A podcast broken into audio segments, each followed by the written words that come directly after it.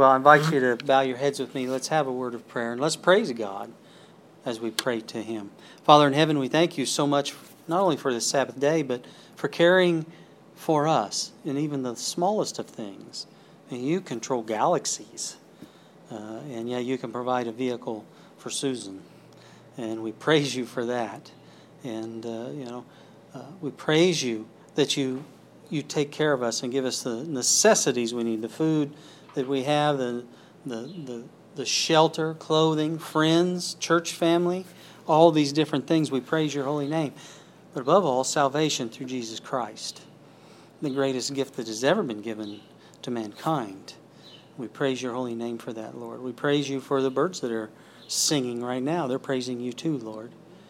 And uh, Lord, we also uh, wish to lift up before you these requests that have been made uh, Malia, she's been dealing with issues for a very, very long time, and we're starting to, to see, maybe comprehend some demonic forces here, some demonic issues. We pray that angels will be sent to her, surround her, and battle these forces and remove them so that she can hear about the love of God. Uh, we think of Kurt, uh, Denny's uh, husband, who's uh, he's uh, got a tough road. Lord. He's been diagnosed with this lymphoma.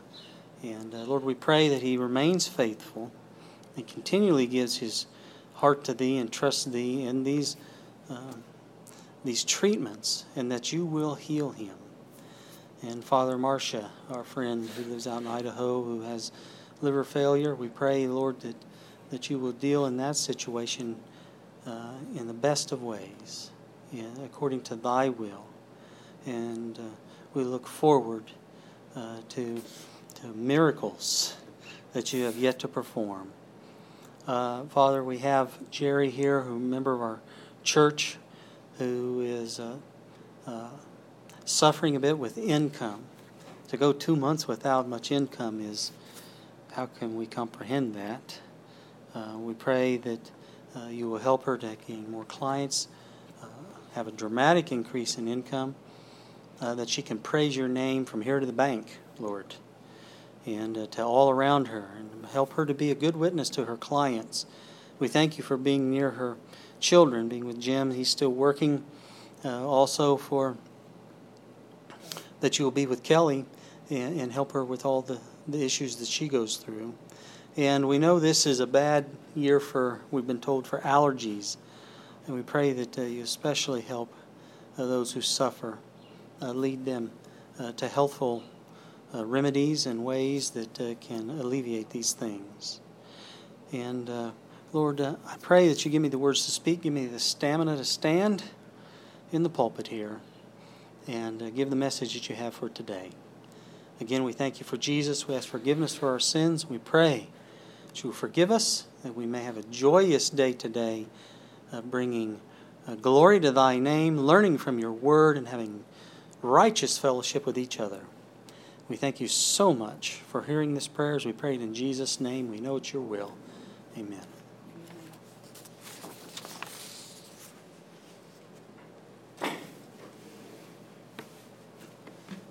A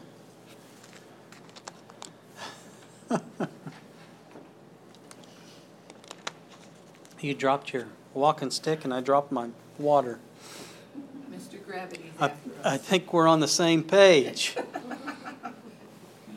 well, we're getting closer to crunch time.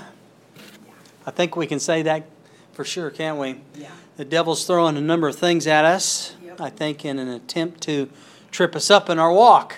Yep. Of course, we know he always does that, but it seems like it's intensified. And so I want to talk about uh, having endurance, a saintly endurance. And uh, well, that's going to be the theme here as I speak to you today. And I hope I have endurance as I talk about this with you. Um, you know, the devil, he just needs us to be distracted for a moment, doesn't he? And then uh, he can divert us off our pathway. Sometimes it seems too easy to do that. And uh, if we aren't careful, we'll we think we're headed on the way to the kingdom, but we're headed on the way to death and hell. And we talked about that in Sabbath school too, didn't we? uh, the church got in trouble. They thought they were on the way to heaven. They weren't, weren't on the way to heaven.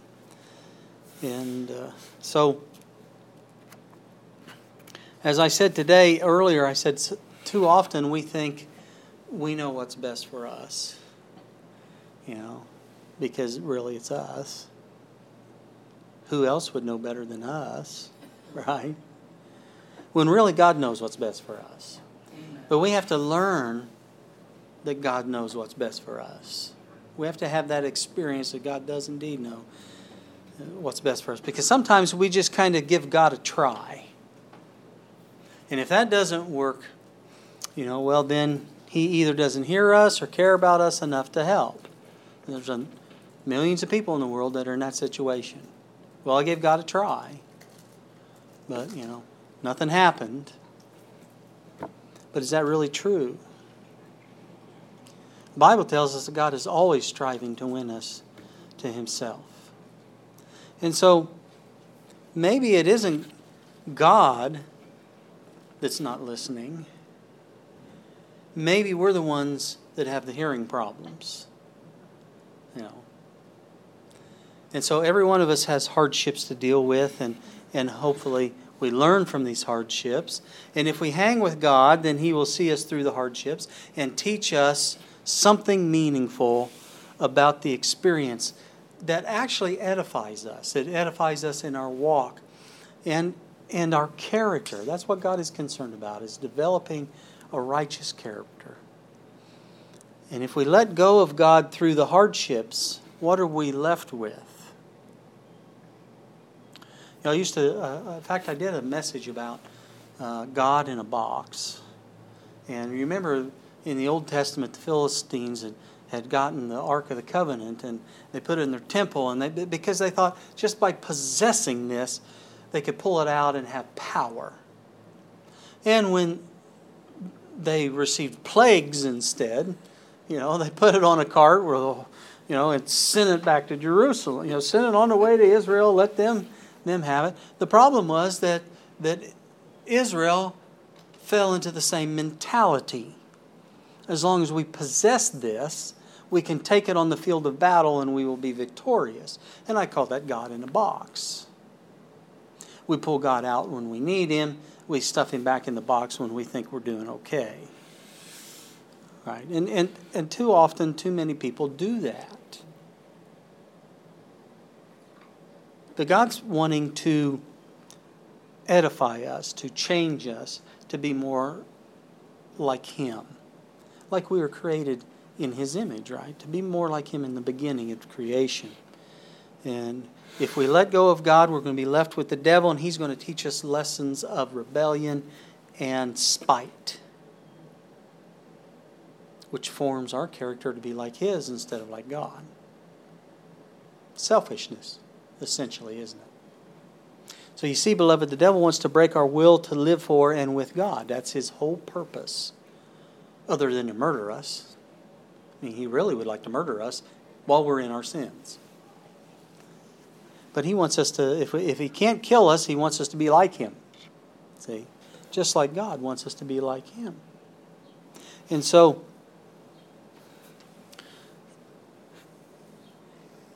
what is our choice?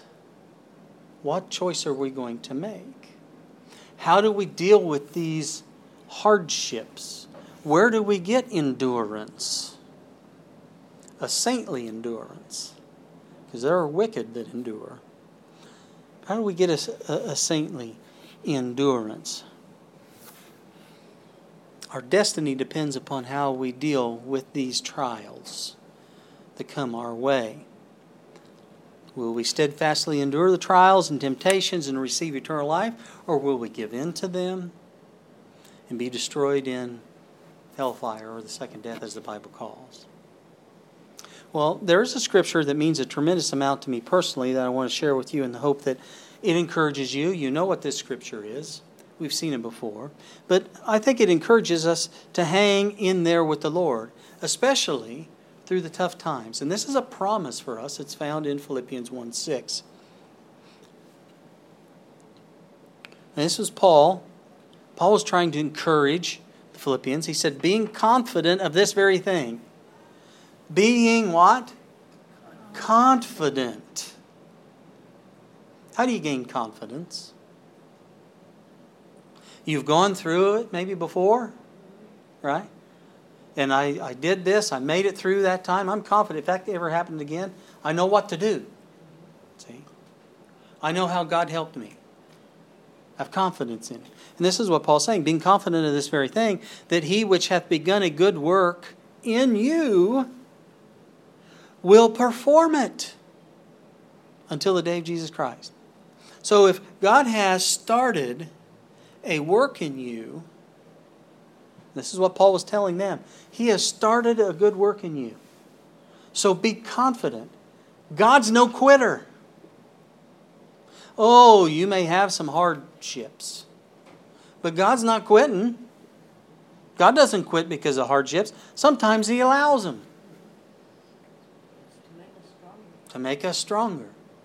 And we can gain confidence. Be confident. God started to work in you, He's going to perform it not just through the end of the, this trial, but until Jesus comes back. So be confident. God started a work in you, He's going to finish it. But you got to trust Him, right? So if we're to have a steadfast endurance that takes us through the, the fiery days of temptation, we must have a confidence that God's going to do what He's promised to do. We must learn to trust God implicitly with all things pertaining to our life, especially when we don't see the results. That's the tough part. Maybe we don't see the results we expect to see. That's even tougher. Well, you know, when I was in the hospital, we spent several days. Deb come in, stay, and we had no answers. It was just tests. That's hard. You you know, or or you expect a certain outcome and it doesn't come out that way. That's tough. And of course, I you know I I to- told you the testimony I kind of went through, you know, but I came out with a greater confidence that God's going to finish the work. What am you know, what am I going to learn from it? And it it strengthened my confidence see, in God. And that's what he's trying to do. And this is what Paul's saying God's going to finish his work. He wants us to remember that God is the author of our salvation. So he will finish the book of our life if we allow him to keep writing. But we can make choices, can't we? We can choose, God, I don't want you to continue to write in my life. Don't fill in the blanks anymore. That's letting the devil win, isn't it? So we want to allow God to be the author. Bible says he is the author of our faith. Let us let him finish his book. That's what it means to have confidence, a trust that God is in control and we're okay with him. I've given my the chapter, the book, the chapter, you know, and God's going to write it all in. He's the author of our salvation. And so there's going to be a Bible tells us there's going to be a generation of people. There's going to be a generation that endure steadfastly. A saintly generation. And the question is are we going to allow God to work in our life or are we going to be a part of that generation? That's the present truth for this time, isn't it? And where do we find that at? We find it in Revelation, don't we? Revelation 14 12. This is our present truth, Revelation 14. The 1412 talks about this generation. It says, Here is the patience of the saints. Here are they that keep the commandments of God and the faith of Jesus. Now, the English word patience there, if you look it up and you look at the Greek, and it is better rendered steadfast endurance. The context calls attention to that struggle that they have, a fearful struggle with the beast in his image. You study Revelation 14 and on out. They have a fearful struggle. And Jerry, some of the hardships that you're going through, and some of the hardships that that uh, uh, Susan goes through, and we all go through, is a training for this time. Yeah, we've been betrayed before, a couple of times in our life. It hurts. It's bad. But we look back and we go, you know, this is kind of a training for us. Because when this time comes, where the patience of the saints is called for and will be reflected to the world, is a very hard time. It's a hard time as they struggle with the beast in his image. Every attempt is going to be made to force the saints to join the movement promoted by that second beast. I mean, including the threat of boycott, and eventually it gets to a death decree, doesn't it? Well, they will line us up. Some of us will be thrown in prison and they'll throw away the key. Some of us may have our heads cut off. there will be martyrs. And so it's going to be a tough time. And through all this, this faithful remnant, they steadfastly endure, maintain their integrity, they maintain their faith. And this is a generation, they have a saintly endurance. But you, they, they didn't get that endurance overnight. Mean, how? How they get. Did they have a wand waved over them by God that gets them out of trouble? You know, sometimes we go through trials and, and God will step in and there's something miraculous that, that He does. You know, only if it brings glory to Him, you'll find that to be the case. Most times we have to endure it. And and this is where we find in the Bible where Paul talks about these are people that have worked out their own salvation with fear and trembling. Because as they've worked through it, they've learned to trust God in all things, no matter the difficulty. The difficulty becomes kind of secondary. It's how is my relationship with God? What am I to learn from this? You know, through what I'm going through, I, that's what I ask. What is He trying to teach me here, Lord? I never thought, well, God's trying to punish me. that never even entered my mind. You know. There's a preparation before war, isn't there? There's practice, preparation. And so, in order to endure, there has to be practice. And these are what these trials and, and such things are. We learn to trust God. Do you want to have the ability to to endure all the trials of life? I mean, especially those that are on the horizon here with the battle with the beast and, and the image, the Sunday law, you know, the death penalty. I do if I'm, if I'm there. and so we shouldn't be upset about trials and some tribulations we should see them for what they are. Because, you know, really now's not the time to lose heart, but strengthen our love for Christ, right?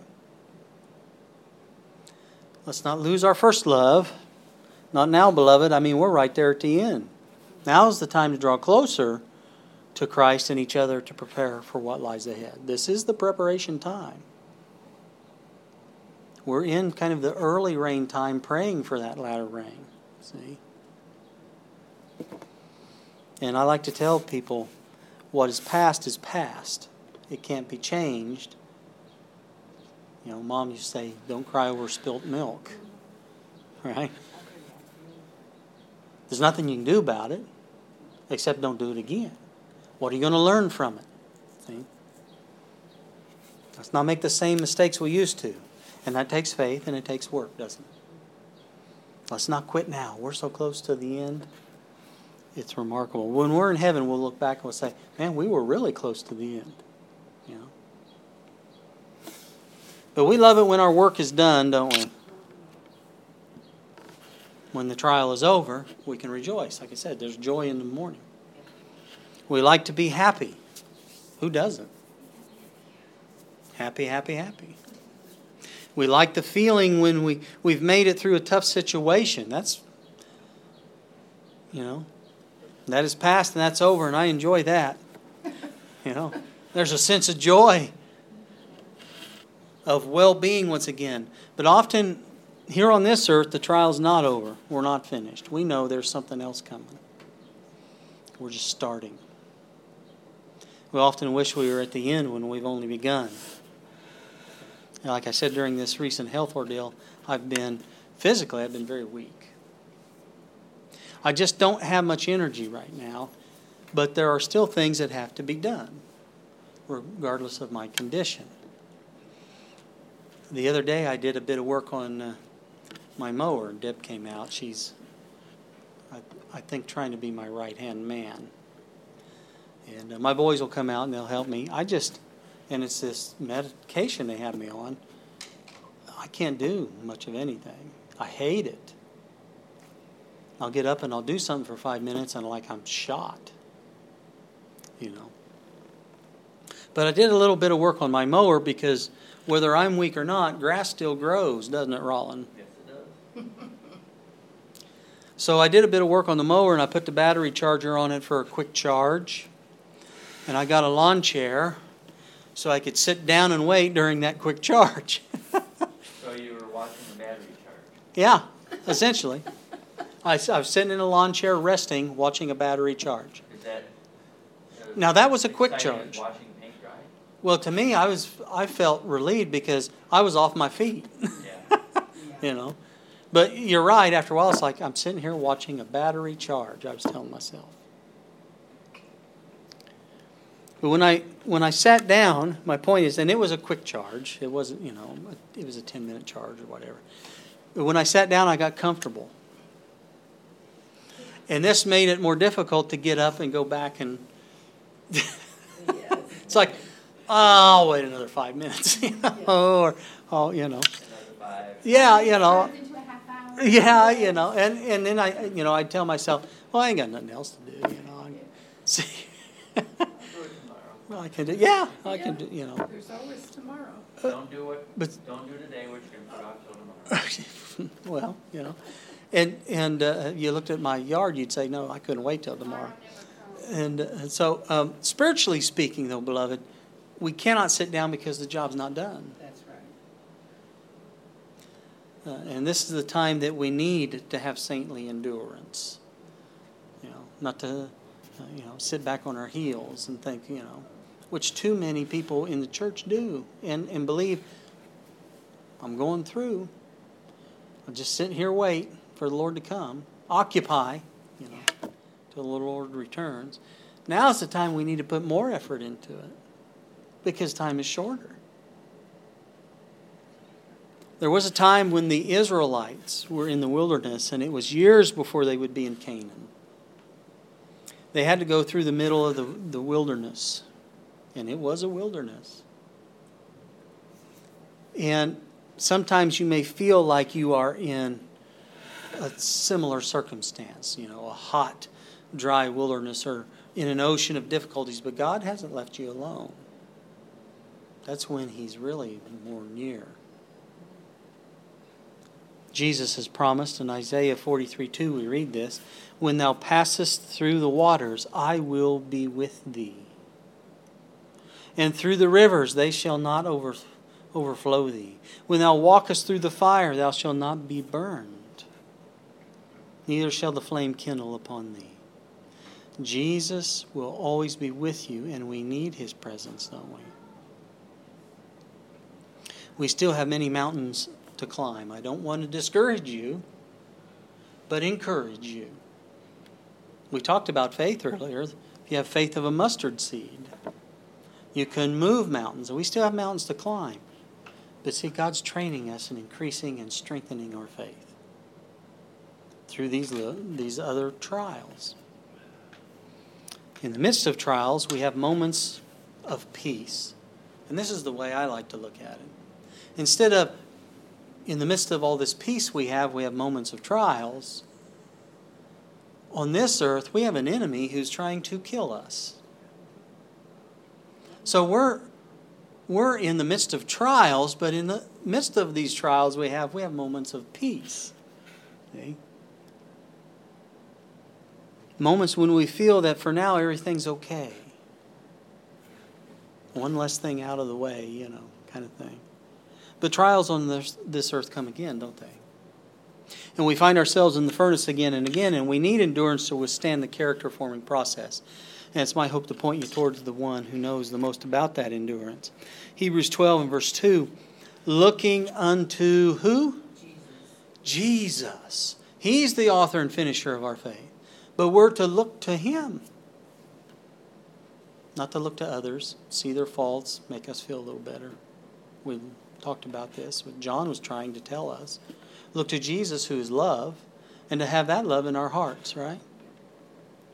Who, for the joy that was set before him, endured what? The cross. Despising the shame, and is set down at the right hand of the throne of God. The endurance of Jesus was based on, let me tell you this, friends. He endured because he could see the future. We can see the future by faith in the promises of God. Jesus could see the future. His endurance was based on the joy that he could see in the future, and that future joy was so real to him that he endured the fortunes, or excuse me, the tortures, fortunes, the tortures of Calvary. He took no account of the mean remarks made of him. As it's written, he despised the shame. Didn't we just read that? He looked towards the future. And what brought joy to his heart was being with the redeemed, who he was dying for. And even if it would have been just one person, that's who he would have saw. And that would have brought joy to his heart, and he would have endured it all for that one person. And so we can learn about this kind of marvelous endurance by looking at various examples. You see, there's one of Jesus. He looked towards the future, didn't he? But first is the story of a man who didn't pass the endurance test. He was a great man, biblical, great man in all the Bible.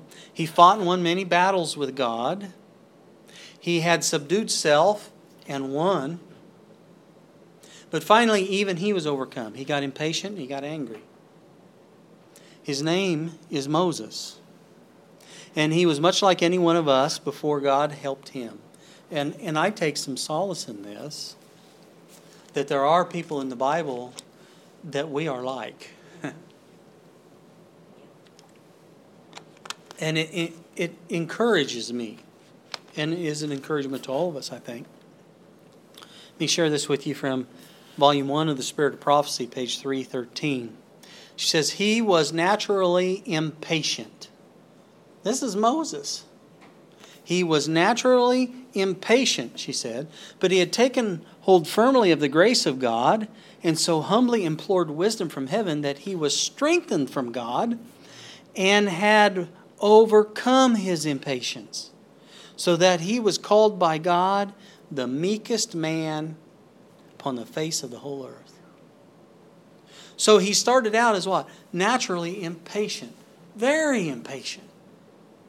One of the things about Moses was he recognized he had this problem because he had taken, as she says, hold firmly of the grace of God and implored him through time to help him to overcome this, and he did. Got to a point where God said, He's the meekest man on the whole earth. And I and like I said, this should be very encouraging to us. Because he started out with this this issue, this problem, and he overcome through the grace of God. Then a sad time came in the life of Moses. I mean, you look at Moses, and, and here's the meekest man on the whole earth. And who's he, who is he leading? Some of the worst, I mean, impatient, you talk about impatient, stiff necked, stubborn people, you know. I'm sure that they helped him to become very patient. But he'd been putting up with a stiff necked, rebellious people for 40 years. He'd long endured their complaining, but he eventually became weary.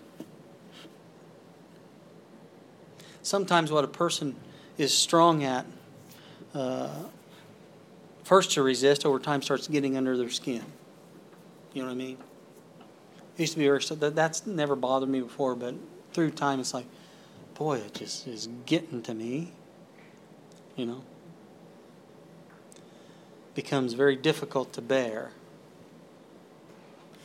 And the storm continues to rage, and those that have stood against the apostasy for a long time, they can get weary, can't we? And this is the situation that Moses was in. For 40 years, the people had complained and complained, and he was sick and tired of it. You ever get sick and tired of something? Oh, yeah. You know, as I was thinking about this, I'm like, yeah, I, I've gotten to where there are certain things that, you know, I'm, I am just sick and tired of that. You know, Moses, Moses got sick and tired of it, and the Lord did something very interesting.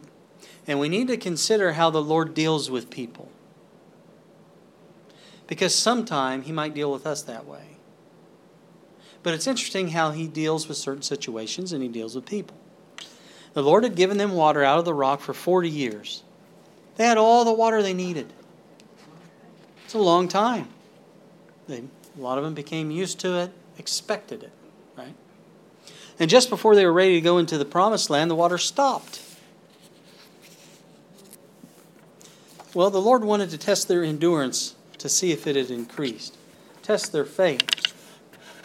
Go back to volume 1 of the Spirit of Prophecy, page 309. It says, The Lord caused the living streams to cease to prove his people again to see if they would endure the trial of their faith or would again murmur against him. So it was a test, wasn't it? Now, they weren't in danger of dying of thirst. You know, he didn't stop and say, okay, I'm just going to stop it and you can get your own water. He was testing them. They were going, I mean, after all, they're going into a country uh, where there, it was flowing with milk and honey. I mean, it was the promised land, right? So the Lord tested his people, and he hoped that his people would trust him, but we know the story, don't we? They failed the test. They murmured, they complained in Numbers 20 and verse 3, we read, And the people chided with Moses and spake, saying, Would God that we had died when our brethren died before the Lord. Unbelievable, isn't it? I mean, that's what we think. But aren't we many times the same as they? They were talking about when their brethren who were in direct rebellion against God. This is what the, they're talking about. Uh, they, they were against God and Moses had died in the rebellion of Korah, Dathan, and Abiram. Remember when the earth was opened up and, and uh, swallowed them alive?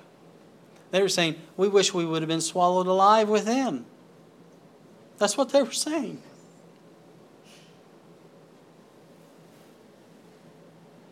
In fact, they were saying more than that. Their whole attitude was that, you know, these people who were in direct rebellion against God through Moses and Aaron would have treated us better. That's what they were saying. They would have treated us better than Moses, the meekest man on earth. oh, yeah, they would have treated us much better. Wish we would have been with them. And so Moses is hearing all this, and Moses was bitterly disappointed. And let me tell you something being bitterly disappointed can lead to discouragement, and then that can lead to sin. And we see this right here in this example.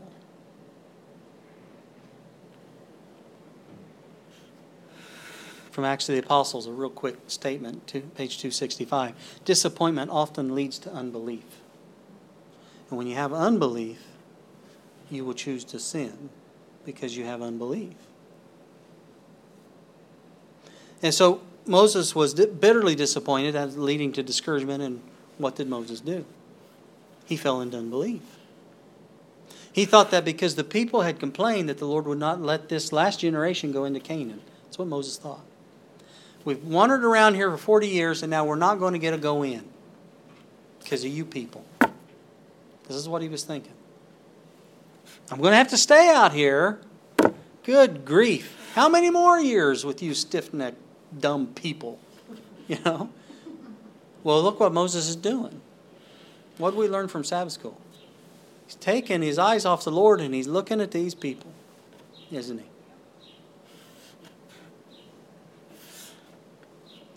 I mean, he became angrier and angrier because he's thinking back. 40 years I tried to show these people the love of God, teach them your law. When they complain, I tried to stop it, and here they are, at it again.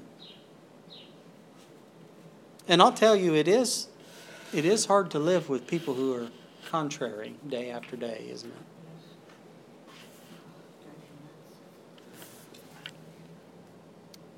Volume 1, Spirit of Prophecy, page 310 says, He became weary with the continual murmuring of the people against him. So Moses was getting sick and tired of it. I've learned that there are people who only see the negative in things. They never see the positive, nor do they look for the positive. It's like they love to revel in the negative. And that deals that's with people or situations, it doesn't matter. I'm not going to say it, and you're back here wanting me to say it. I know you are. if you guys can recall, I did a sermon on this. I call them negative wavers. Okay, I said it for you. These people are negative wavers. It's hard to be around them all the time. It can it can you know wax against you. It's just tough. So they were continually murmuring, they were nagging, they were contradicting Moses. It was very frustrating to Moses, and by taking his eyes off God, he made the mistake of taking it personally. That's the thing. And because, you know, really the people, they weren't murmuring against Moses, but against God.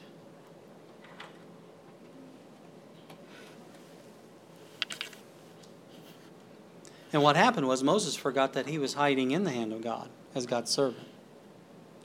You know, I've had people wax against me and say things against me, and the temptation is to take it personally. But I remember they're not really arguing against me.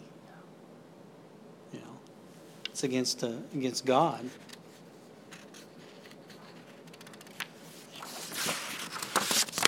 Sometimes we forget that the work is not ours, but it is God's. And by taking our eyes off God, we make the same mistake Moses made. We take it personally. And here's, here's the story of how Moses gave in to his disappointment and frustrations. We're still in Numbers chapter 20, if you go to verse 8. Take the rod. Now, this is the Lord speaking to Moses. Take the rod and gather thou the assembly together, thou and Aaron thy brother, and speak ye unto the rock before their eyes, and it shall give forth his water and thou shalt bring forth to them water out of the rock. So thou shalt give the congregation and the beasts drink. So this was the test, and then God told Moses what to do. So what was Moses to do? He was to take his rod and he was to smack it on the rock until it, that's not what he was supposed to do, was it? He was to speak to the rock. He had struck the rock 40 years earlier, hadn't he? But the rock was only to be smitten once. And this is a valuable lesson to us. That rock represents who? That rock represents Christ. Christ is our rock, right? And he was to be smitten once for us. And Moses had done that 40 years before. Today, we only need to speak to Jesus, don't we? We're not Catholics. We go by the Bible. Catholics smack the rock every time they have communion. That's why they have a crucible with Jesus still on that cross.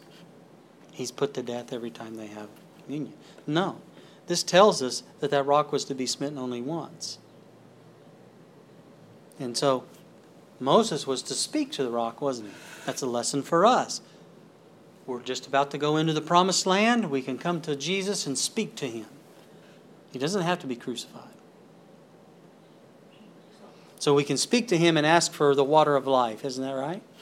Notice this Desire of Ages, page 194. To every soul, excuse me, to every soul, however sinful, Jesus says, If thou hast asked of me, I would have given thee living water. We can speak to him, ask him. See? And that water of life was purchased for us on the cross. So today we can receive it by asking for it. But when he comes the second time,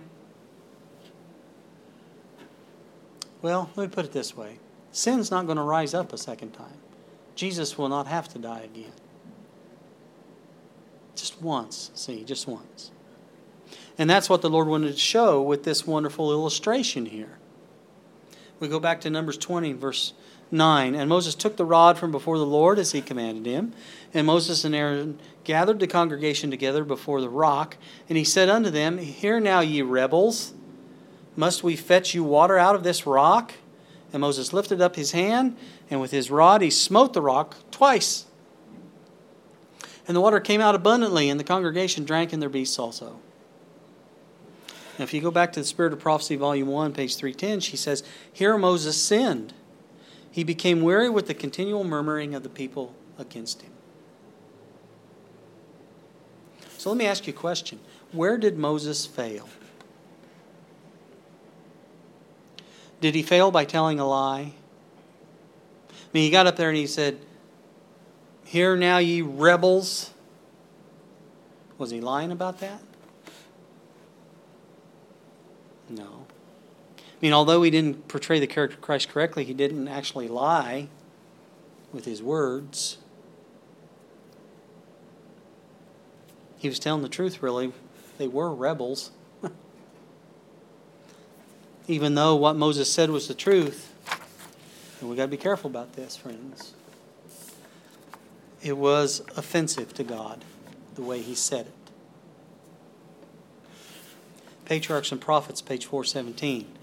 This accusation was true, but even truth is not to be spoken in passion or impatience.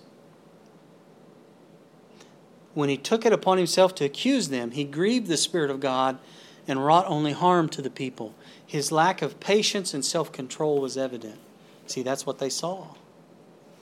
It wasn't the words that got him, they saw his actions and how he spoke them. So we got to be careful even when speaking the truth. The whole, basically, the whole congregation, everybody there saw him get mad. And they heard the angry tones in his voice. So God's character through Moses was misrepresented. That's what it was. But why did Moses fall? That was the question, wasn't it? Patriarchs and Prophets, page 418 to 419. I took this out of there. Wearied with the continual murmuring and rebellion of the people, Moses had lost sight of his almighty helper. It was by looking to themselves, appealing to their own sympathies, that they unconsciously fell into sin and failed to set before the people their great guilt before God. We wind up doing it unconsciously. This is how we're led in, into being deceived. I mean, who consciously is deceived? Some people, that's called rebellion. Uh, they were re- rebels, It's like a teen- and they unconsciously fell into sin. a teenager when they know what's right and they don't do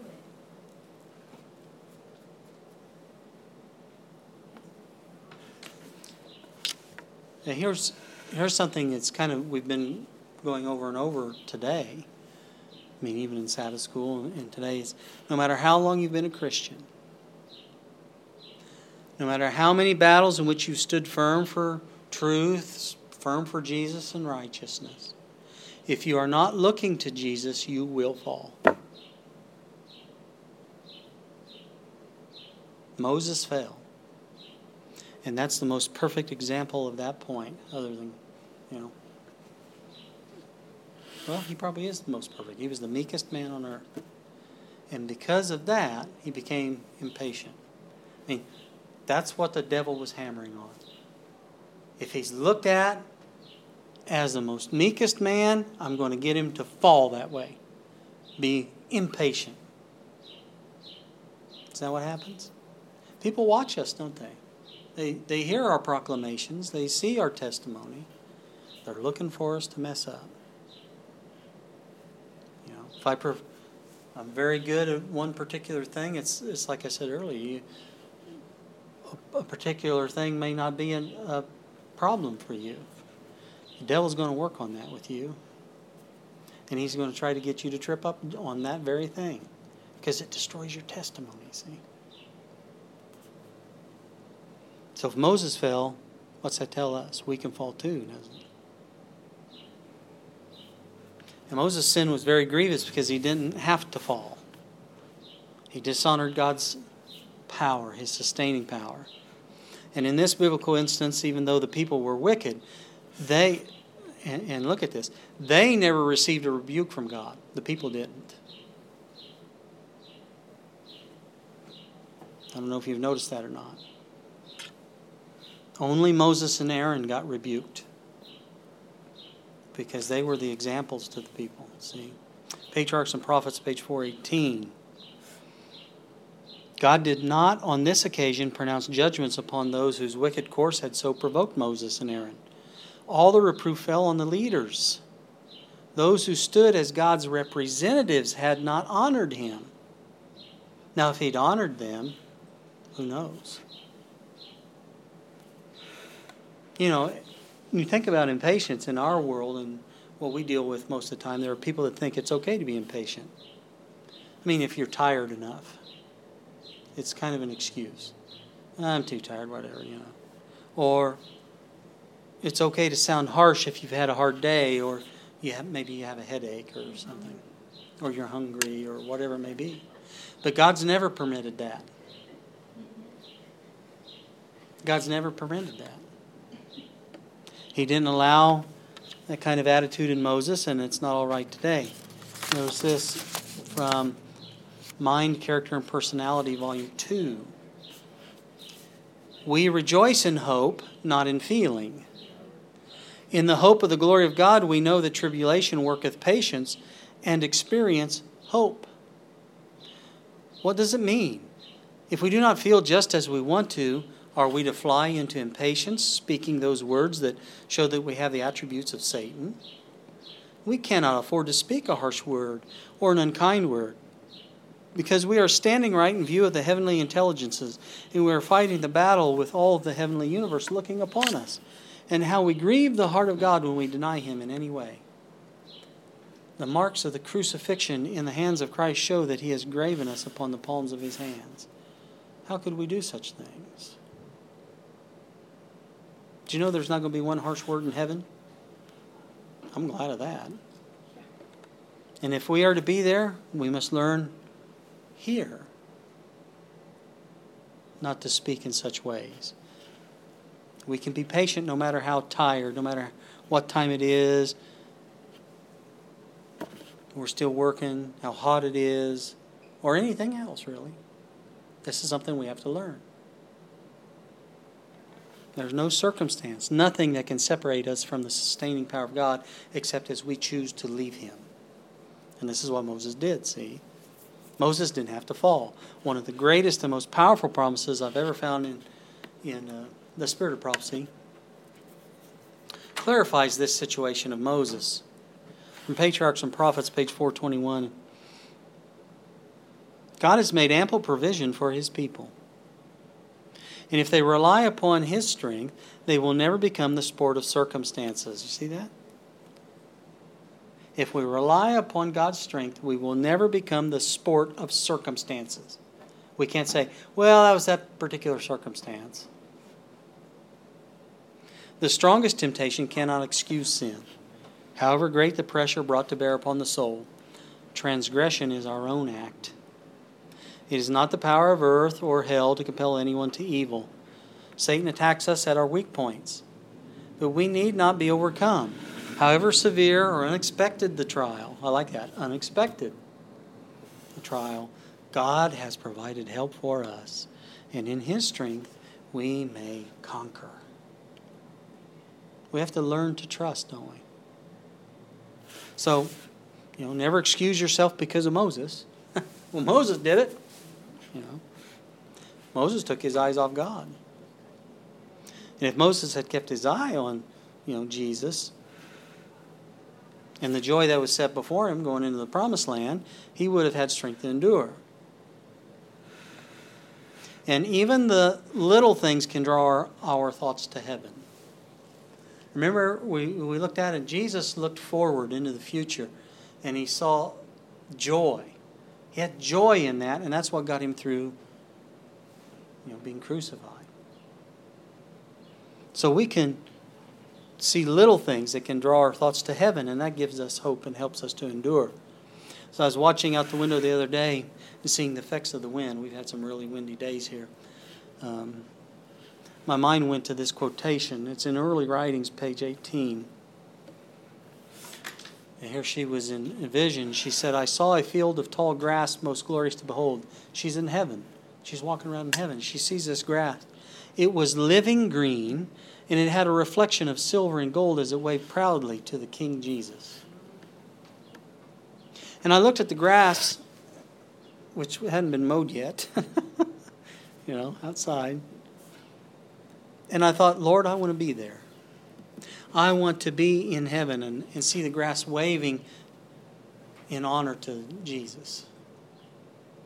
I want to stand in heaven and know that I'm there, that all temptation's forever gone and I'm eternally secure because of Christ and what He's done for me. I want to be there. And it was just a little thing. That's a little thing, isn't it? But the little things in life can remind us of heaven and help us to endure. And my point is that each one of us, really, each one of us has trials. And the salve to them, these trials, is to fix our eyes on the joys of heaven. That's why we have a blessed hope. That's why we call it the blessed hope. Jesus coming. And that will make the trials of life seem temporary, like they, they really are. They are temporary. Heaven's forever, isn't it? trials are temporary. That's pretty good. Remember that. Heaven is forever. Trials are temporary. When we're in the middle of the trial, when we are in the middle of the river and the current is strong, when people's hatred against us is so hard to bear, and we hear scoffing remarks that we know are not true if we get to thinking about it and take our eyes off Jesus, start feeling sorry for ourselves, we are ready to fall. But what we need to say is, Lord, I'm much weaker than Moses. I'm very weak. Please take my eyes and help me to focus them on you, on your truths, on the promises that the trial will come to an end and heaven is forever. That a trial would never come that I could not bear. Because that's what he promised. 1 Corinthians 10 13. There hath no temptation taken you but such as common to man. But God is faithful, who will not suffer you to be tempted above that you are able. But will with the temptation also make a way to escape that ye may be able to bear it. That's true. God is faithful we have temptations, our escape is to the mountain of God, friends. And we'll be able to bear it. Jesus was sustained by looking ahead to the joy that was set before him. Again, Hebrews 12, 2, we've seen it again. Looking unto Jesus, the author and finisher of our faith, who for the joy that was set before him endured the cross. Let's learn from that example. I mean, Jesus, he, he thought about the joy he would have in the future. He concentrated on that joy. He kept his eye focused on that joy. And that's how he endured the cross. By focusing on the joy ahead of him, he endured it. And there's a key to us right there. One time I read a story about a soldier who was taken captive, and I may have shared this before, I don't recall, but and he was put in one of the, the worst communist concentration camps there was there in Russia. And one of the things that they did was they shoved him in a cage that was too, too small for him. And they did this with a lot of them because you got to have room, right? Sure, they did. And they would keep him in there for days. And many of the, the people that they threw into these, these uh, prisons and these cages, they didn't survive. But they never broke this man's spirit. And so he became an object, as you can imagine. They never broke his spirit, and eventually he was released. And after he was released, he was interviewed, and everybody wanted to know what was his secret. And he said, When I was in that uncomfortable cage, he said, it was horrible. He said, My whole body ached. I longed to stretch. Can you imagine? Everything ached. But he said, I would think of my wife, what it would be like when I came home what she would say, how happy she would be. He said, I'd think about that, that by the hour about my wife. But they found that he liked to play golf, of all things.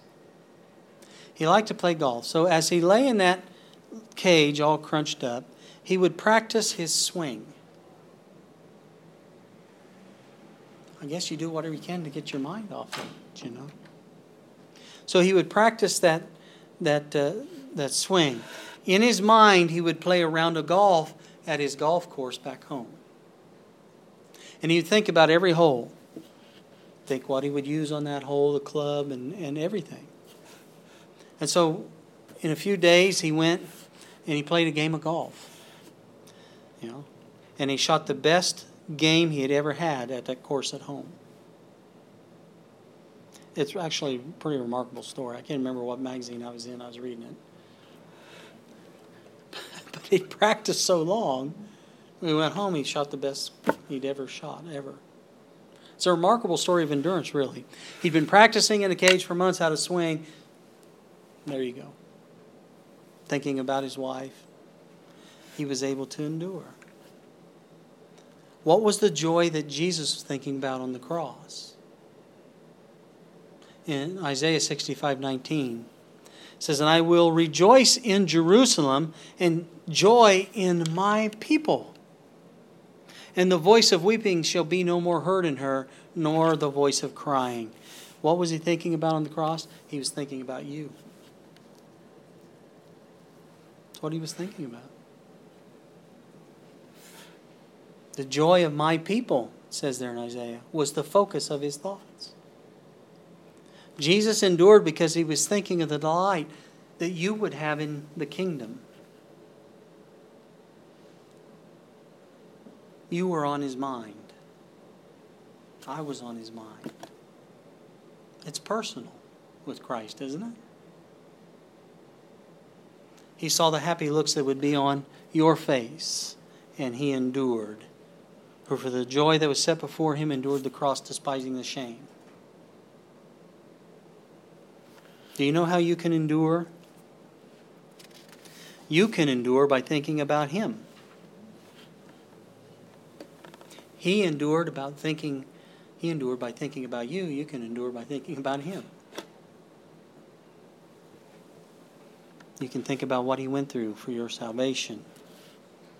And you'll have strength to go through the trials of life, to be patient, to overcome all anger, all fretfulness, all temptation.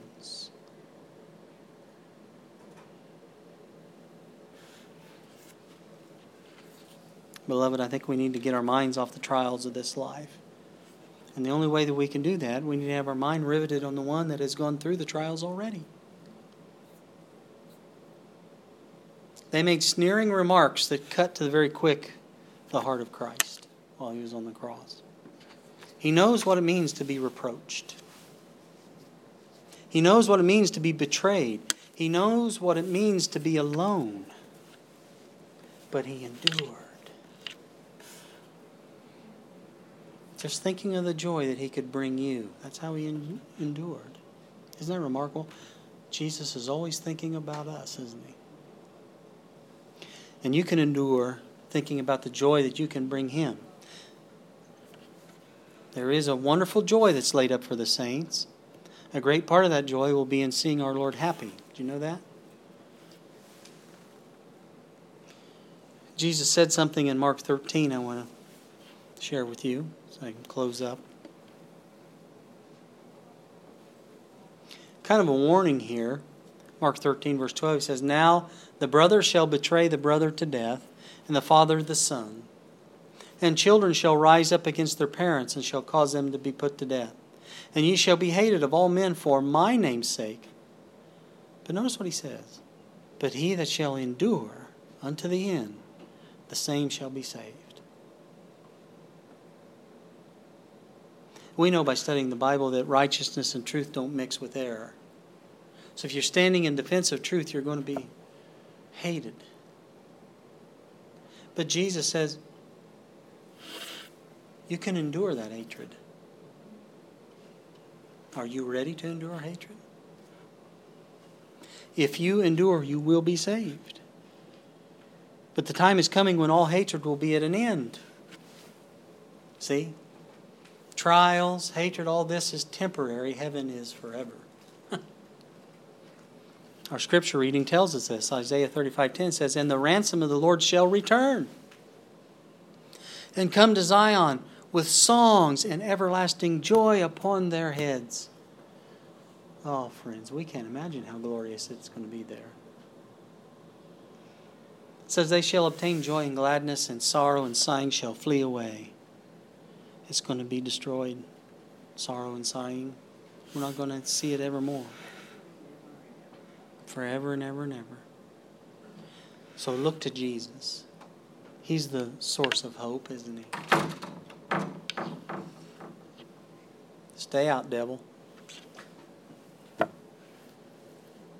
Look to Jesus. He can give you hope. You may feel trapped in a set of circumstances. I mean, that may appear to be out of your control, but you do have some control. You're in the middle of a trial. If you look to Jesus, he will give you comfort. He will give you endurance. Go back over the promises of God, the blessed hope.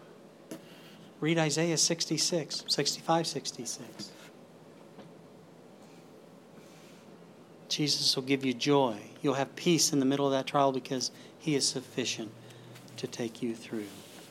Keep looking, friends, to Jesus, the author and finisher of our faith and let Him finish the book He's begun writing in you. Let's have a word of prayer. Father in heaven, we thank you so very, very much for Jesus. We thank you that though we go through trials here, we know they're, they're ultimately for our best good. And we thank you for them. We know that you have our best interest at heart. Help us, Lord, not to murmur, not to be rebellious, but to always be faithful. Please continue to pour out blessings upon this Sabbath day and the days ahead till we can meet again and sing praises to your name.